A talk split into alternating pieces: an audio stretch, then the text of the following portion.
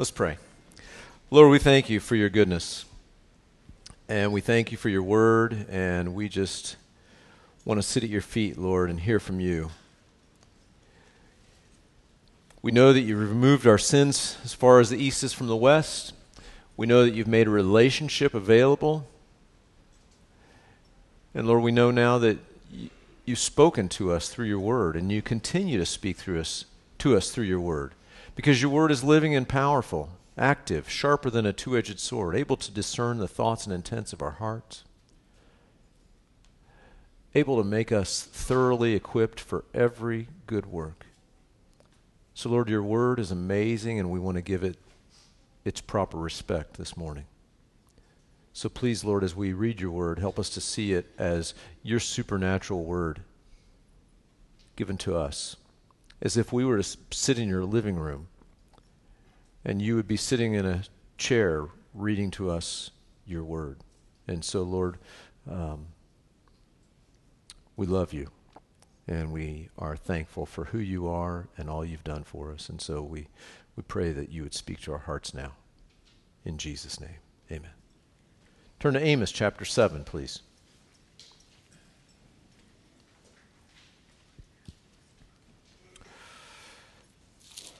Today we finish the book of Amos. If you're if you're new or visiting, uh, we um, we go through the Bible, Genesis to Revelation. Been doing it for a while.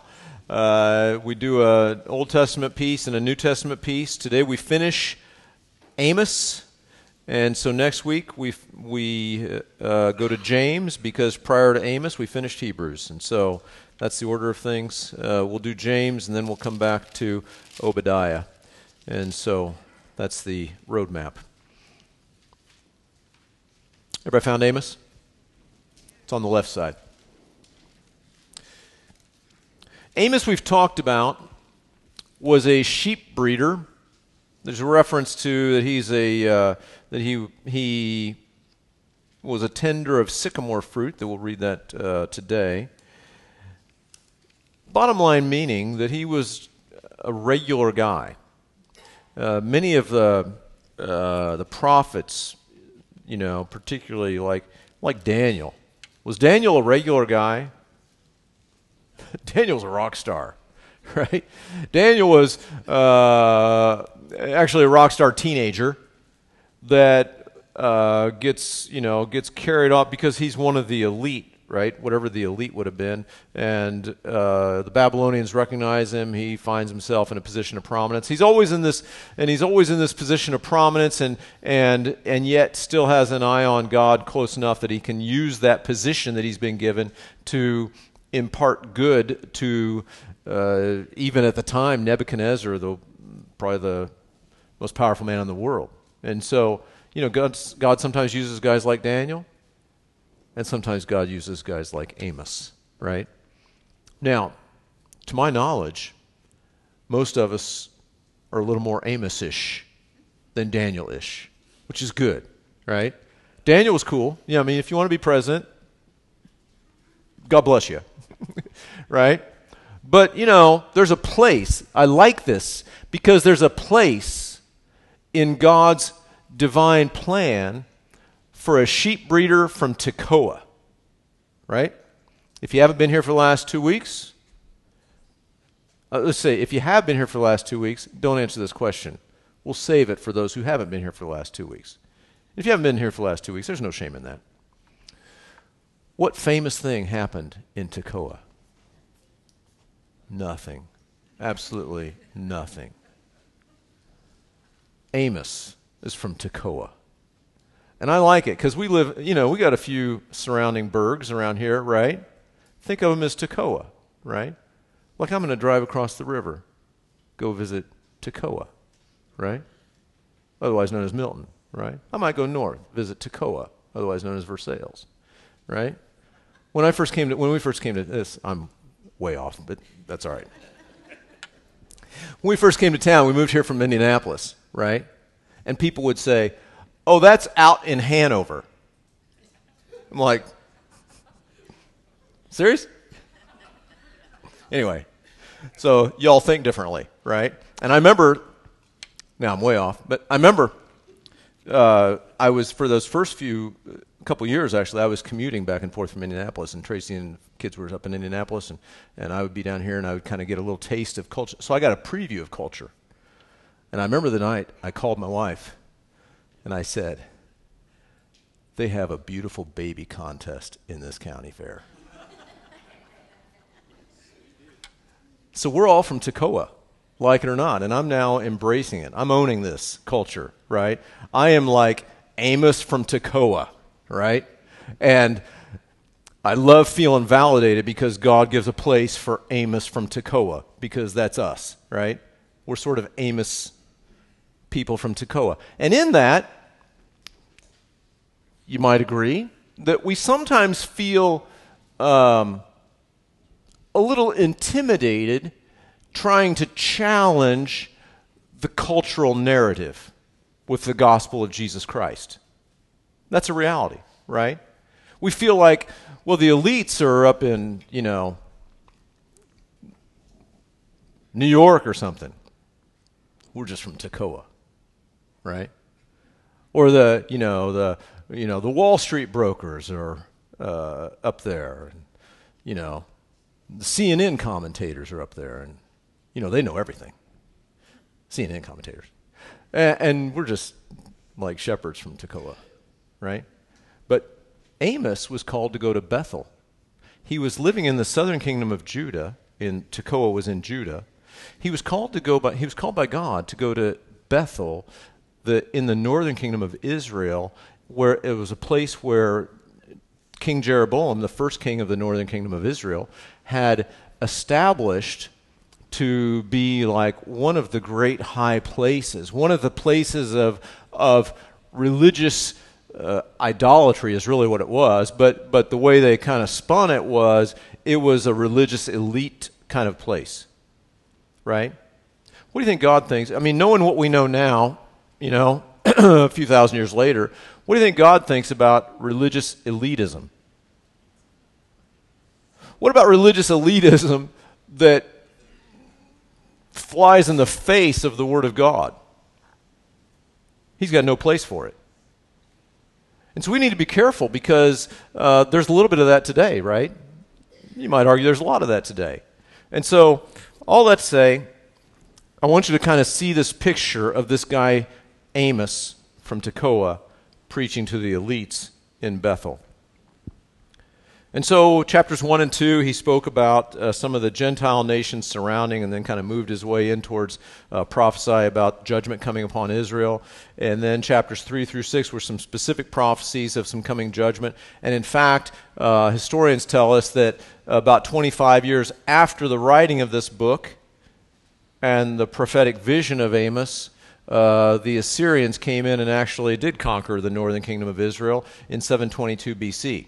And so, sure enough, everything that Amos uh, prophesied for the most part uh, was fulfilled by that uh, coming judgment uh, at the hands of the Assyrians.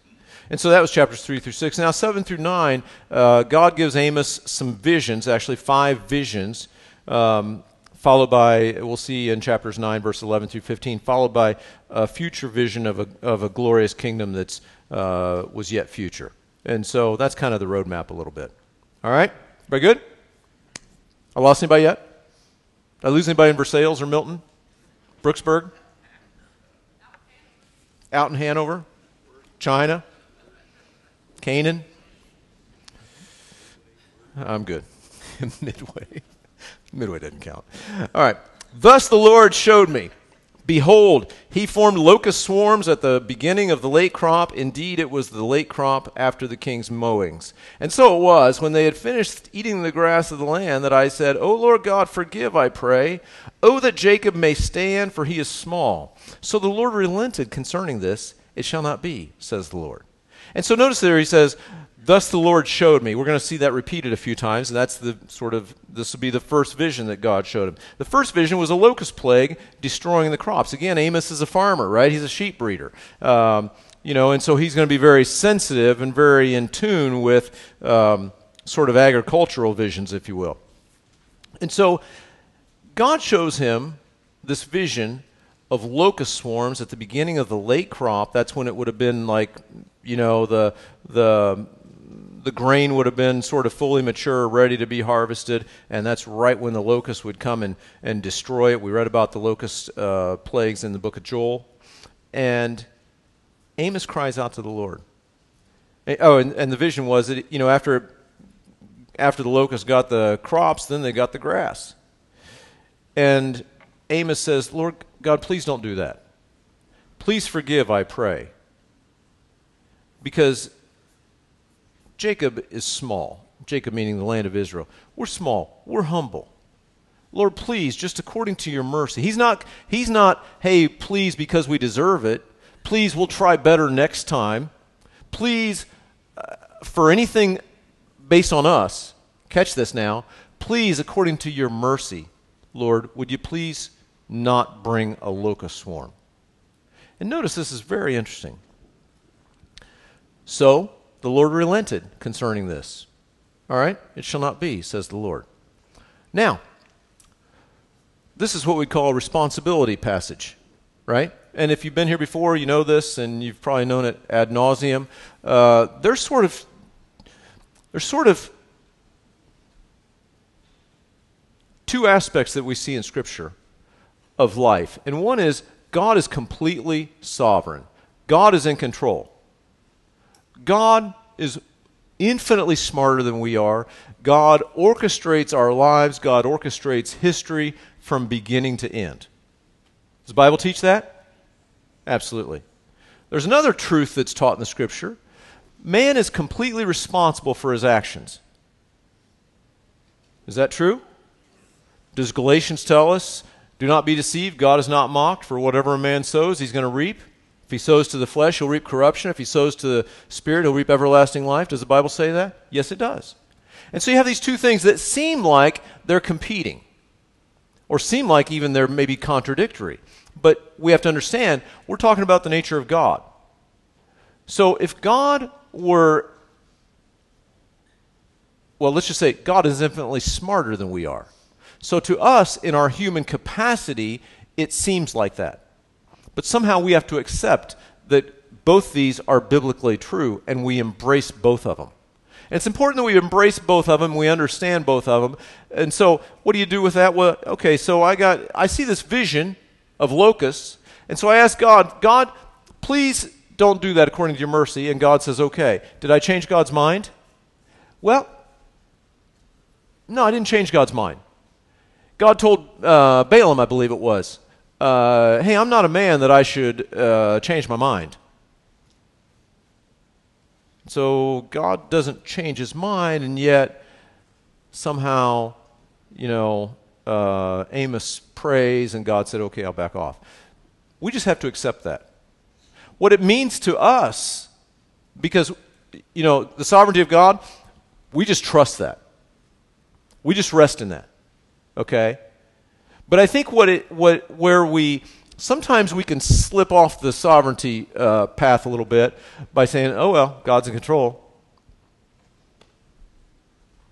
Too bad, so sad for, you know, if you're on the wrong side of the equation and uh, why bother praying? Why bother, uh, you know, preaching the gospel? Why bother sending out missionaries? Because God's in control anyway. That's the wrong conclusion to draw from God's sovereignty. The right conclusion is Lord, let's pray. Right? Lord, would you please have your way in this situation? And we're going to trust that you know better than we do, but Lord, would you please have your way in this situation? And I think it's good that we see passages like this that might challenge our brain a little bit, but at the same time give comfort to our hearts. Does that make sense? You may recall, if you're reading through the Bible in a year, you read recently, God's up, uh, God and Moses are up on the mountain, right? God says, hey, by the way, they're down there being stupid. And sure enough, they're down there being stupid. And God says, hey, hang on a second. I'm going to basically wipe them all out and start all over with you, Moses. And instead of being the, the children of Abraham, they're going to be the children of Moses. And Moses says, Lord, please don't do that because, you know, you're doing okay so far, and Lord, please don't do that.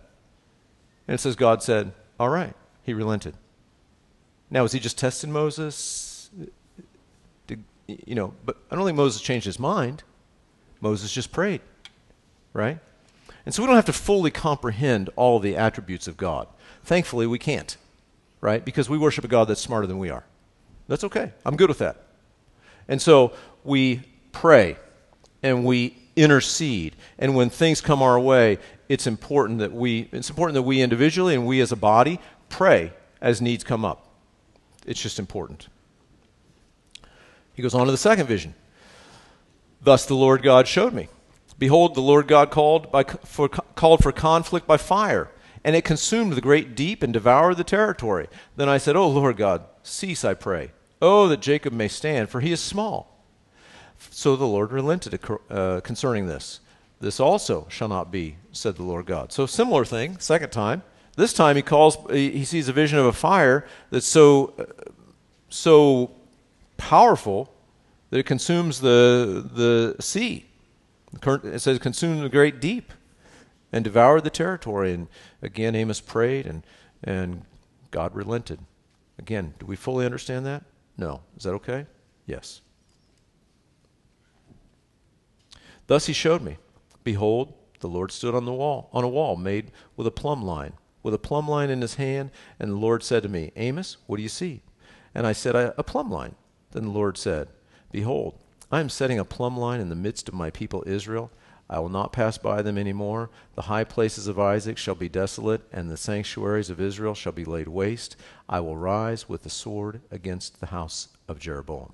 Now, I mentioned earlier Jeroboam was the first king of the northern kingdom of Israel. This during the time of Amos, we're living in the time of the, of Jeroboam the second. So don't be confused by that. The house of Jeroboam he's talking about is the house of the king Jeroboam, the king of the northern kingdom of Israel at the time of Amos's prophecy. So he says, What do you see? I see a plumb line, he says. Now, uh, some of you are uh, in the room are construction minded. That's awesome. What's a plumb line? It's a straight up and down line. It's upright level, right? My dad taught me this word, plumb. You know how he taught me this?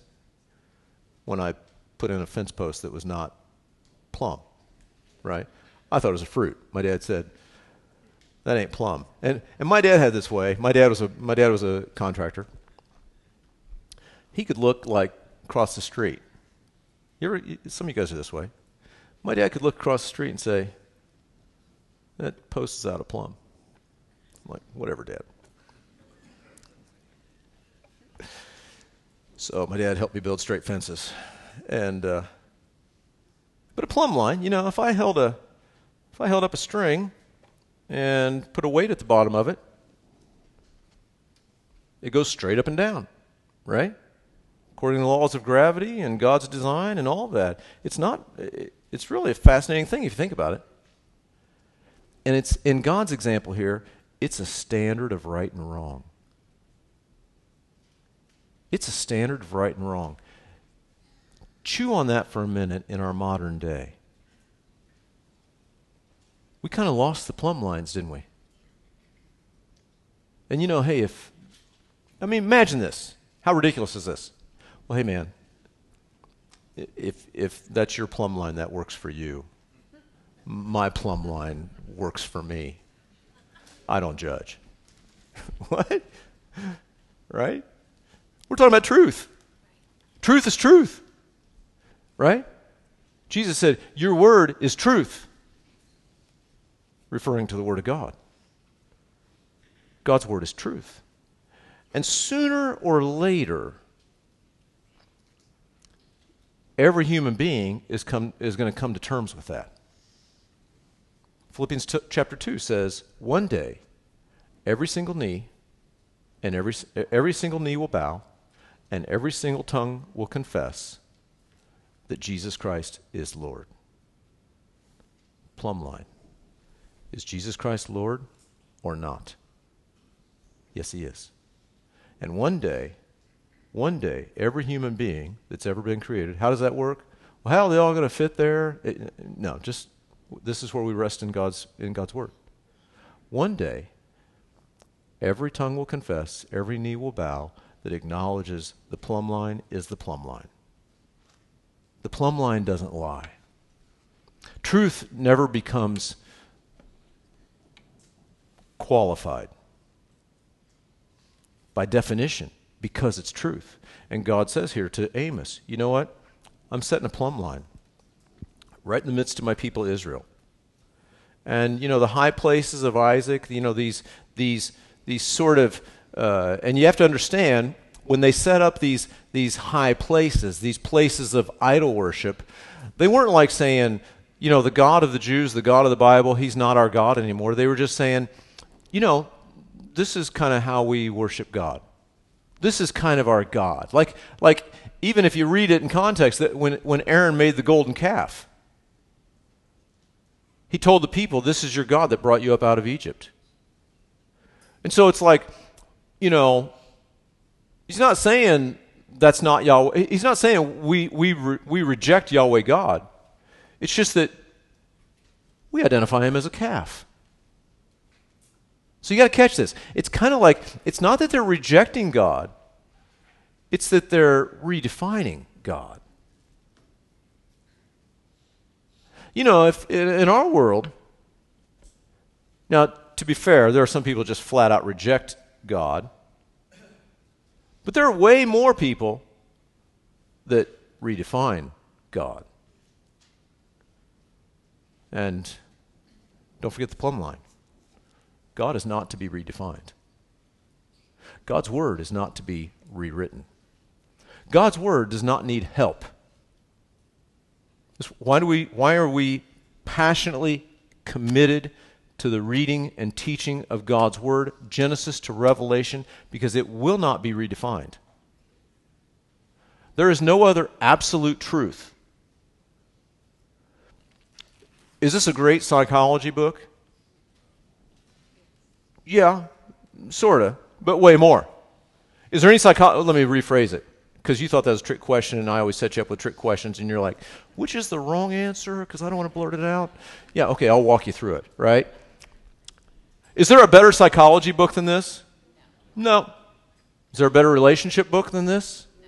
Is there a greater love story than this? None. Is there a greater book on practical daily living for all the issues of life than this?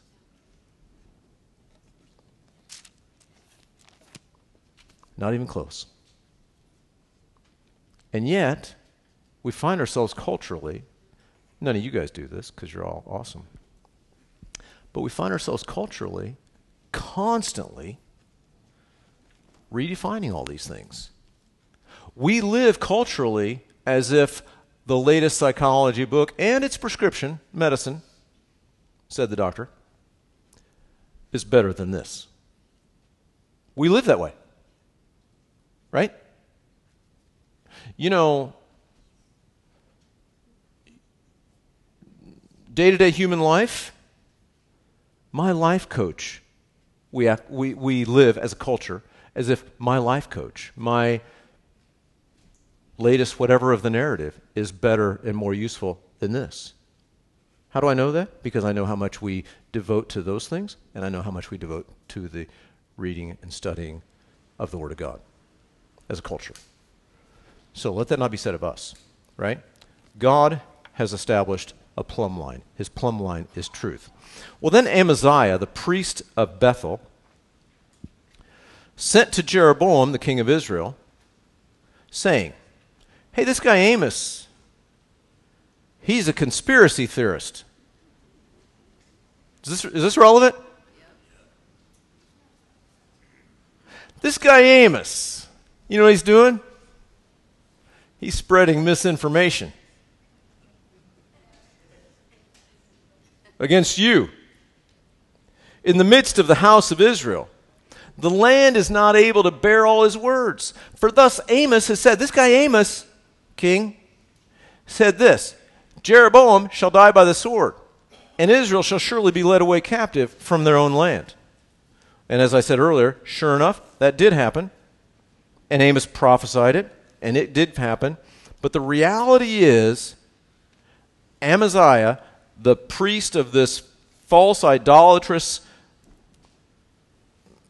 religious system at Bethel, who worked for the king Jeroboam, he didn't like the message that was negative to the king or his kingdom or his religion.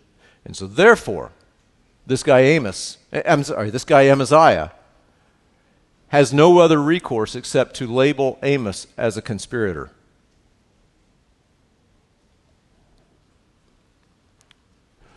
Draw your own conclusions to modern day application, but let me just say this the plumb line doesn't lie. Truth is truth. Some stuff that's truth is going to get called misinformation. Now, having said that, not from any of you guys, but from like people that you know, like their cousins, right? Sometimes have conspiracy theories, right? And I've heard some good ones. And some of them are just f- frankly entertaining. But let that not cause us to shy away from telling what we know to be the truth. And let that not cause us to shy away from embracing the truth and standing on the truth, even if it's unpopular. The truth was unpopular in the days of King Jeroboam II. The truth was unpopular amongst the religious elites like Amaziah, but that didn't make Amos shy away. I love Amos's response here that we'll read in a minute. Then Amaziah said to Amos, Hey, you seer, you misinformation conspiracy theorist, uh, wacko guy who's been taken down from social media accounts. Go, you seer. And, and I kind of make jest of that, right? The word seer, uh, commentators would tell you, the word seer is kind of like uh, a bit of a mockery term, right? Like, yeah, you seer like not acknowledging that Amos is a legitimate prophet of God whose words have been preserved for thousands of years, right? But like, yeah, you're a you're one of those. You're one of those wacko guys, right? You know who you are. Go, you seer, flee to the land of Judah. Go back home. Go back home to your cute little town, Tekoa. There, I mean, you can feel the the condescension, can't you? Go, you seer, Get out of here. Go back to the land of Judah. There, just eat your bread, and there prophesy. But never again prophesy at Bethel, for it's the king's sanctuary, and it's his royal residence. Do you get this? Do you get the pompous attitude of religious elitism? Please catch this, because this is alive and well today. It goes with the narrative, it goes with lots of things. Go, you seer. Just go back home to, to Judah. Eat your bread and prophesy, and mind your own business. You small town farmer misinformation dude. And, and just stay away from Bethel. For it's the king's sanctuary, it's his royal residence. I love this.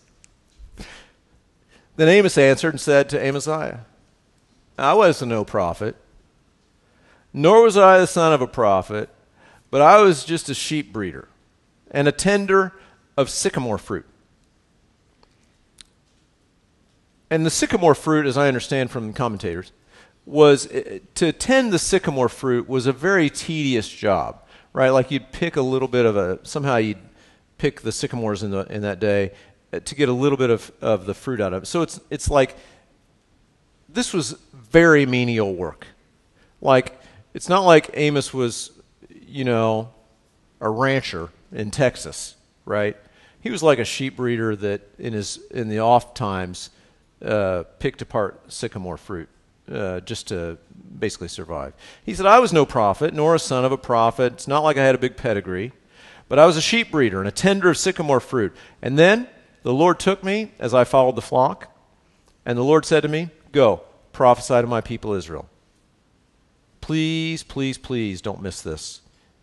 If you ever feel like you're one of these uh, uh, insignificant sheep breeders from Tekoa in a world of religious elitism, political elitism, all these pieces of elitism, please notice these verses.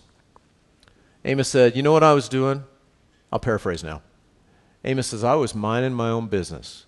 I was faithfully doing what God called me to do. And there was no glamour in it, there was no headlines, there was no book signing lines. I was just a guy picking my sycamores and watching my sheep, minding my own business, doing it faithfully. And you know what happened? God noticed that. God noticed that. And God said, Now there's a guy, there's a faithful guy that I can use to deliver a message up to Bethel. You catch this? And you know, even if God hadn't called Amos to go deliver the message up at Bethel, what do we know about Amos? God saw him, God recognized his faithfulness, and God apparently valued that. And so, and I say that because sometimes we, I've seen this so often. So often. I, I, I, call it the, I call it the ministry hierarchy, right? Like, if you're a rock star Christian, you go to some unreached people group as a missionary. And if you're like a B Christian, you're like a pastor of a megachurch, but still in the carnal side of the world in the United States, right? If you're a C Christian, you're like a pastor of, uh, of some church. And if you're a D Christian, you're like Joe Blow in the seats. You guys. Right? But I'm a C, so that's okay. Right? Do you think God sees it like that? Absolutely not. Absolutely not. Does the church see it like that? Sometimes? Too often, perhaps? Absolutely. And I will tell you this as long as I have opportunity to stand here and teach, I'm going to do my best to undermine that mentality. Honestly, there are a few things that get me. Okay, there are a handful of things that get me fired up. That one gets me fired up. I do not like that mentality. I can't stand that mentality. And I don't think it reflects the heart of God. Because I feel like I, as a guy who, and honestly, if I won't go into it, but to me, I was no prophet. I was no pastor. I was no Bible teacher. I was a guy trying to mind my own business, pick my own sycamore figs, feed my kids, take care of my wife. And, you know, God said, I want you to start teaching the Bible. And to me, it's like nothing special about I mean, it's, it's, it's privilege, but it's no more of a privilege than any other service to God that's from the heart, right? And one of the reasons I love having missionaries come here is because, in many ways, we have relationships with the kinds of missionaries that don't see the hierarchy. What you guys don't realize is well, I'm on tape now, but whatever. We filter. Can I go for it? Can I have it, Nate? This is from Nate Murphy. um, honestly, I've filtered out some missionaries. They like to use the word like, I'm in full time ministry, right? Those are fighting words. I remember the last fight I had with a guy over it, a missionary, right? And then he's like, well, that's not what I meant. And I'm like, dude, it's what you meant. Right? Amos is a guy that says, I was just faithfully doing my own business. You know, when the Messiah, when Jesus was on earth, the Jewish people knew, he, when they acknowledged that he was the Messiah, what did they call him? The son of David. Because the Old Testament, the Old Testament told us that the Messiah is going to be a descendant of David. Uh, if you've been here very long, you know my this is one of my favorite stories. What was David doing when God, when Samuel came to town to anoint the next king of Israel?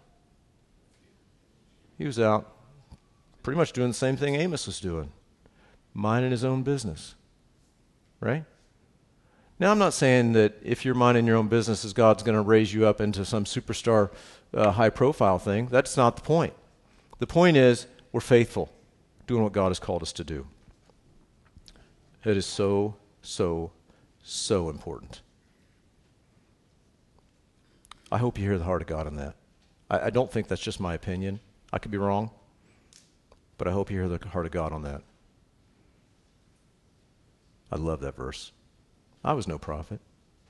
I was a sheep breeder. Just minding my own business. Now, therefore, hear the word of the Lord. So, since I have been called by God to deliver a message, I'm going to do it faithfully, and I'm going to do it unashamedly, and I'm going to call a plumb line a plumb line. You got to love that part too. He says, Now, therefore, hear the word of the Lord. You say, Hey, don't prophesy against Israel, and do not spout against this house of Isaac. Therefore, thus says the Lord Your wife shall be a harlot in the city, your sons and daughters shall fall by the sword, your land shall be divided by survey line, you shall die in a defiled land, and, just like I said back in verse 11, Israel shall surely be led away captive from his own land. So Amos says, I was just minding my own business. But oh, by the way, what I said was true. It's going to come to pass. And you, Amaziah, you and your family are going to be so wiped out that your wife is going to be destitute. And in those days, you know, she depended very much on, the, on her husband for provision. Your wife is going to be so destitute that she's going to have to resort to radical means for her provision. Chapter 8. Thus the Lord God showed me again another vision. Behold, a basket of summer fruit. And he said, Amos, what do you see? So I said, A basket of summer fruit. And the Lord said to me, The end has come upon my people Israel. I will not pass by them anymore. And the songs of the temple. I'm sorry, scratch that. Stop there. I will not pass by them anymore. So Amos, this vision, he sees a basket of summer fruit. This is the, this is the fourth vision now. And the fruit was so ripe, you got to keep, keep in mind that was before the days of refrigeration and, and preservation and all that. So when the fruit was like fully ripe, what's that mean is going to happen next week? It's going to be more than fully ripe. It's going to be gnarly, right? It's going to be it's going to stink.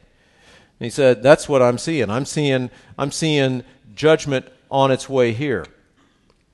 The fruit was so ripe, it was approaching the time when it would go bad and the same way, fate would happen to Israel. And the songs of the temple shall be wailing in that day, says the Lord God. Many dead bodies everywhere, they shall be thrown out in silence. The songs of the temple, wait a minute, isn't that, doesn't that sound like worship music? Mm, no, it sounds like false worship. Sounds like false worship.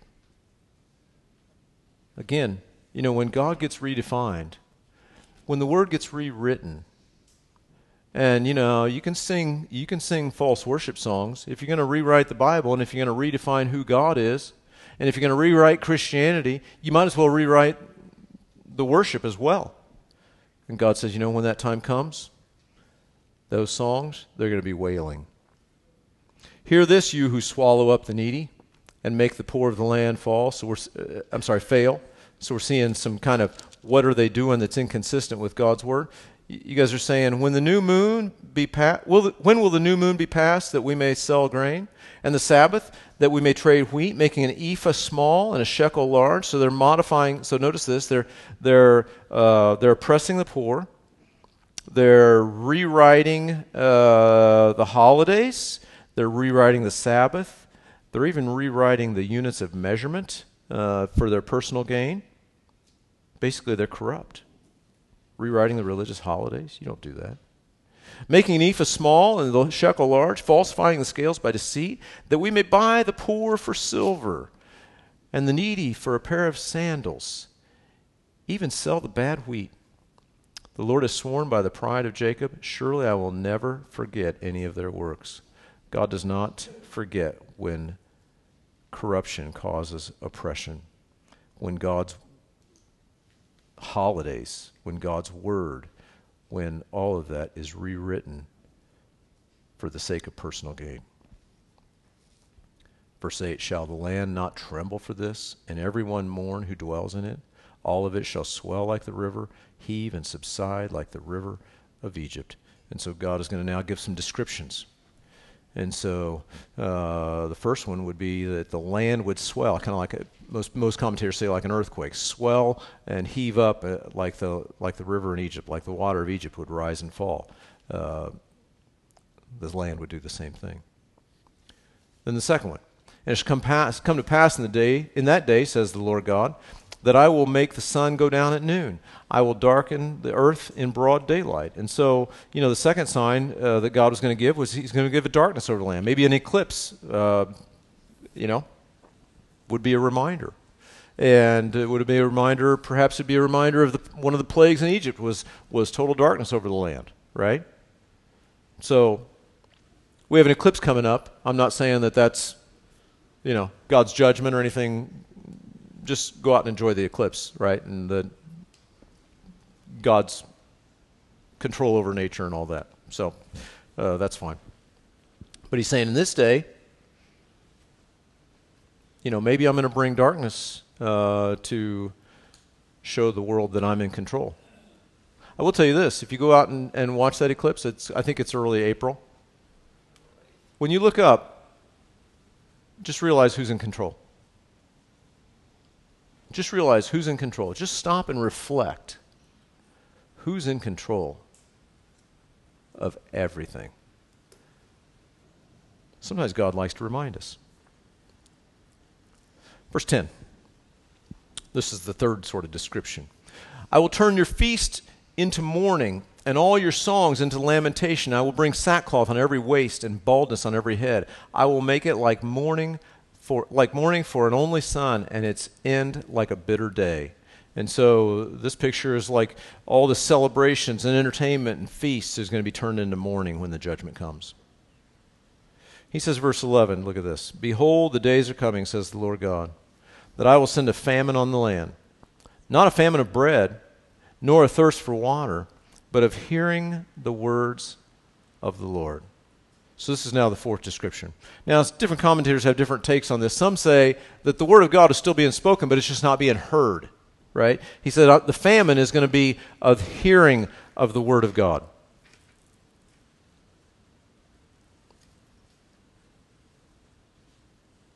we need to be as diligent as we can to hear the Word of God. Consider Israel in those days. Lots of religion, lots of neglect of the Word of God, even though they had the Word of God.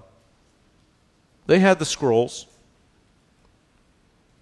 they had the, the writings of Moses, they had all of that. But there was a famine Famine causes death and destruction. There was a famine of the Word of God.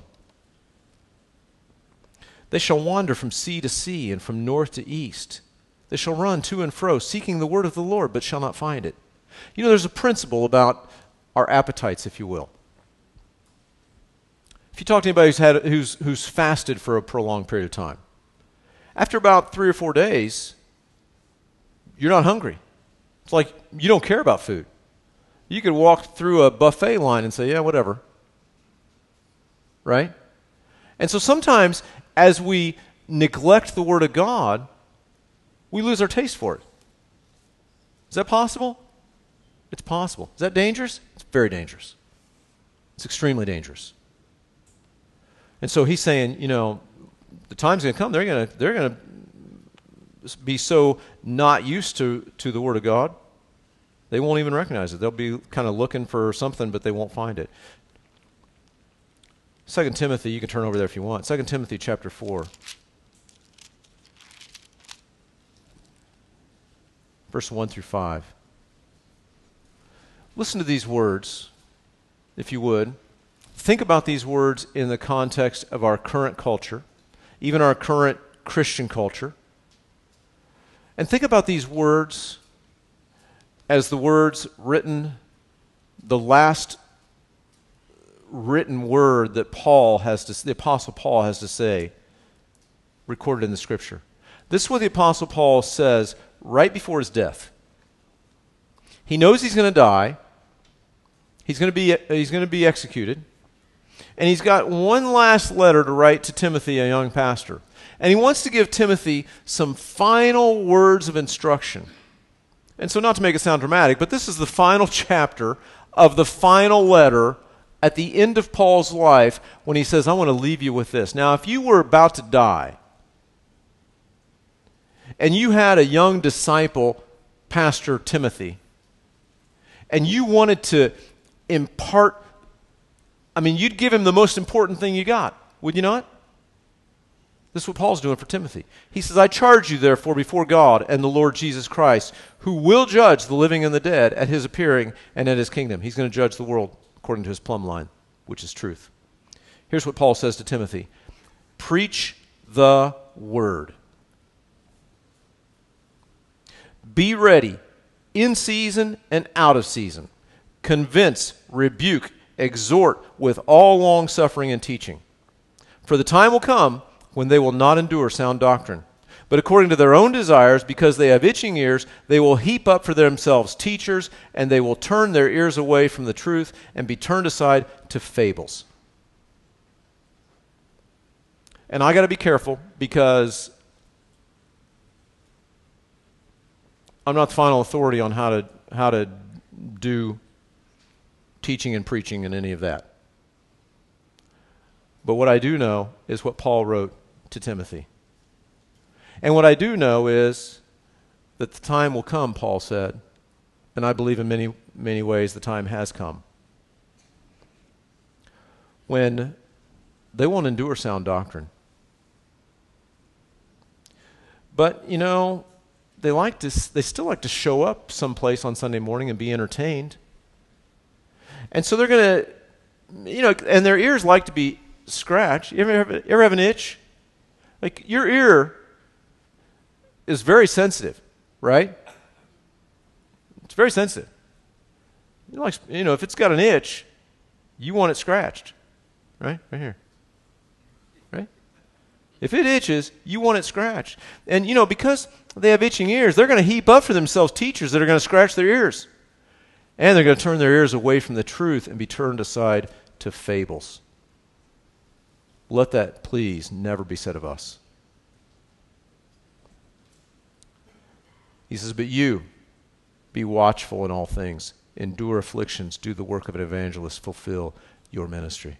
That's what Paul said to Timothy. Back to Amos. God says the days are coming to at least to the northern kingdom of Israel, right? He said, I'm going to send a famine, a famine of hearing the words of God we should take those we should take that warning seriously and we should be diligent to hang on to the word of God as much as we can. In that day the fair virgins and strong young men shall faint from thirst, those who swear by the sin of Samaria, who say, As your God lives, O Dan, and as the way of Beersheba lives, they shall fall and never rise again. Again, the false religion, false religion at Dan, false religion at Beersheba, that's not going to be helpful during times of judgment. Even the young and the strong will faint from thirst of the word. Chapter 9. I saw the Lord standing by the altar, and he said, Strike the doorposts that, sh- the, that the thresholds may shake, and break them on, on the heads of them all. I will slay the last of them with the sword. He who flees from them shall not get away, and he who escapes from them shall not be delivered.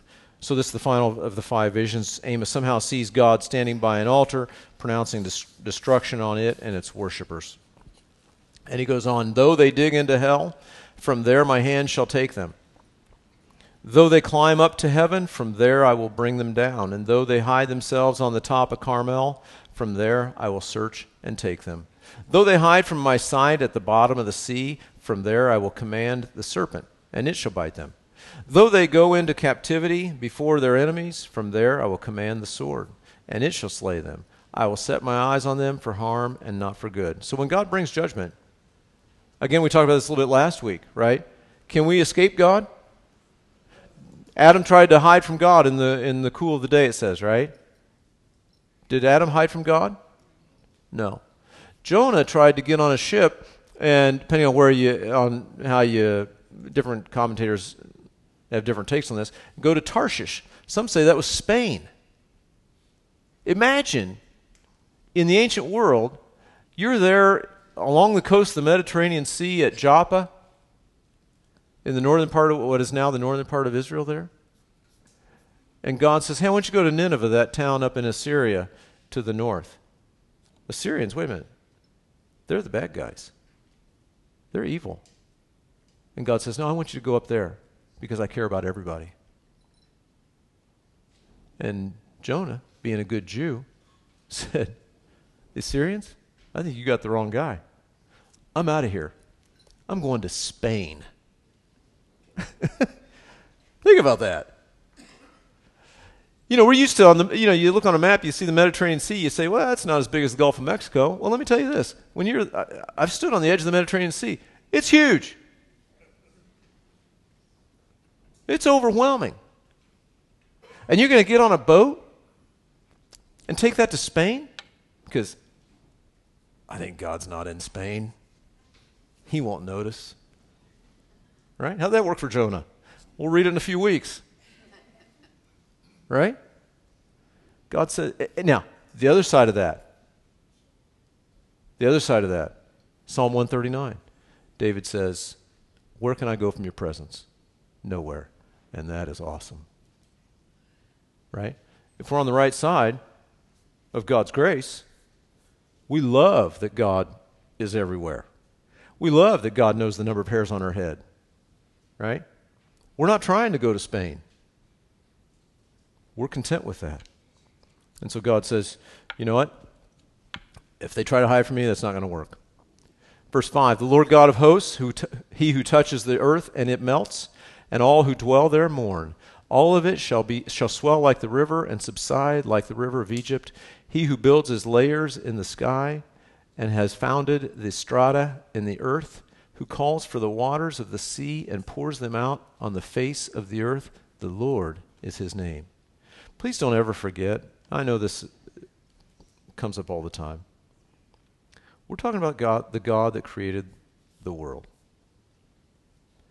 We're talking about the God who created the world. He's the guy that put the rivers in place, he built the layers in the sky, he built the layers of the earth, he put the seas in all the right places. He is the creator. And without getting off too much, most of our modern thinking, culturally now, we think we can rewrite God because we rewrote creation. You know, if I can rewrite creation, then I can say there's really no higher being than God. If man just evolved, then man is the highest being.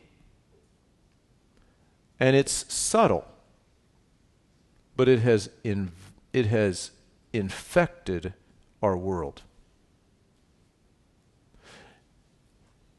If man has evolved, then man is the highest authority. And man has to be the one to solve all of man's problems. Right? You've heard me say before if I weren't a Christian and I had to look around and I had to say all these problems that we, that we face in the world, it's okay because man is smart enough to collectively, uh, you know, work together you know. We'll all kind of hum the same tune and kind of sway with the music a little bit and sing a little John Lennon music, and we're all going to be good, and everybody's going to get along, and everything's going to be awesome. Because man is so smart. If I were a, if I were not a believer in God, that's as good as I got. I would be freaked out. But I'm not. Right? I'm not. I'm not. Because of the grace of God. Because of the grace of God. So I'm good saying God created the world. And as a corollary of that, I'm good saying God is smarter than I am. And as a corollary of that, I'm, say, I'm good saying God is sovereign. And as a corollary of that, I'm, I'm okay saying, you know what, I'm going to worship God. And I recognize that He wrote the Word, and I recognize that that's a plumb line that's unchangeable. And I recognize that the God of the Bible is the God of the Bible, and I'm okay with that, and I'm okay submitting to that. Yes, I said the word submit in America in 21st century. I'm okay submitting to a higher authority than myself, and not just a high, not just like the force or the man upstairs, but no, Yahweh God who is personal and came to earth in the form of a human being in ways that I don't fully understand, but came to came to earth in the form of a perfect sinless human being, fully man and fully God, died on a cross to pay the price for my sin so that he could have a relationship with me. Is that crazy? That's the God we serve. Now, if we don't have that, we got to figure it out. And we got to hope for the best diplomacy imaginable to fix everything. I'll choose God. Verse 7. Are you not like the people of Ethiopia to me? And I'm going to read through these quickly in case you're nervous. Uh, are you not like the people of Ethiopia to me, O children of Israel, says the Lord?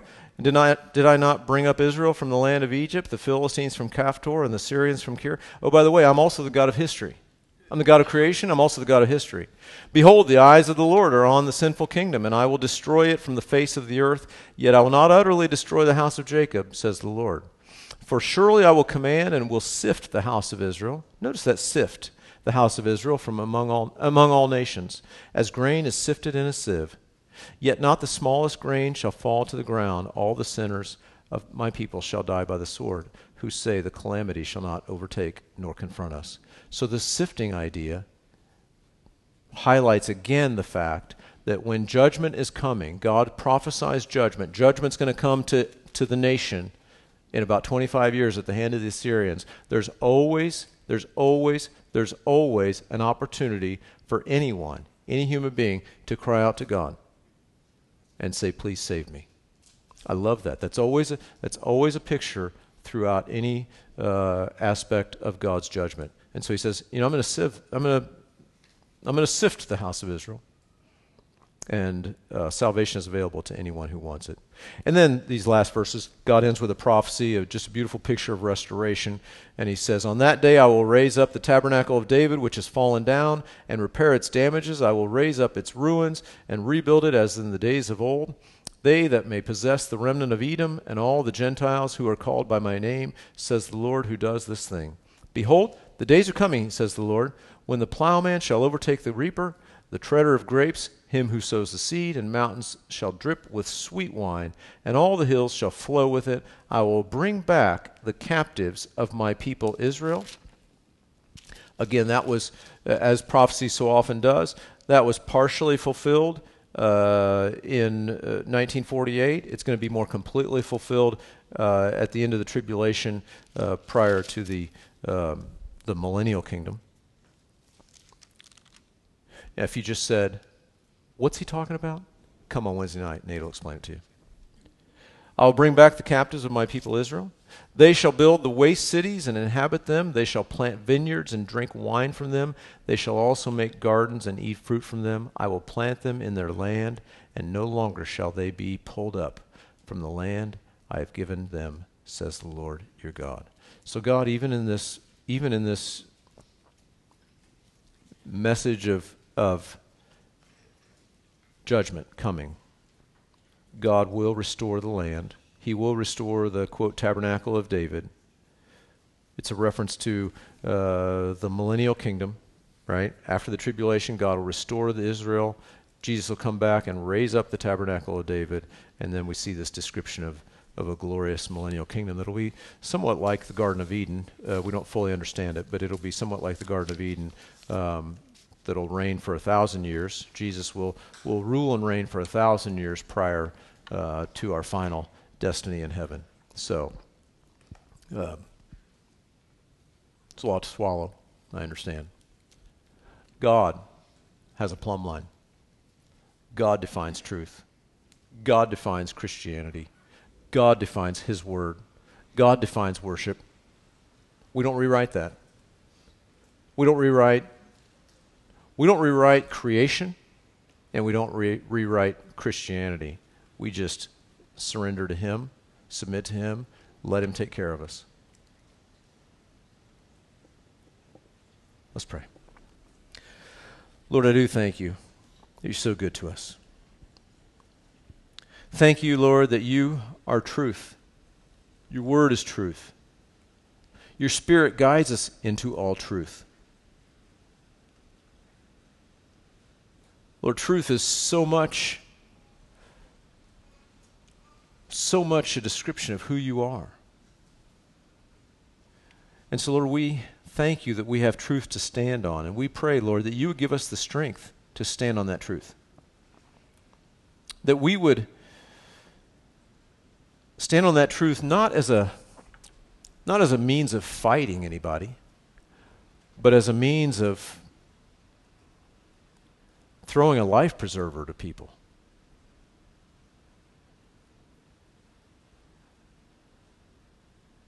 Lord, you are you are the means of salvation. And we're thankful for that. Lord, help us to never lose sight of that. Help us to stand on your word. Thank you for all you do for us. In Jesus' name, amen. Amen. Everybody have an awesome, awesome week.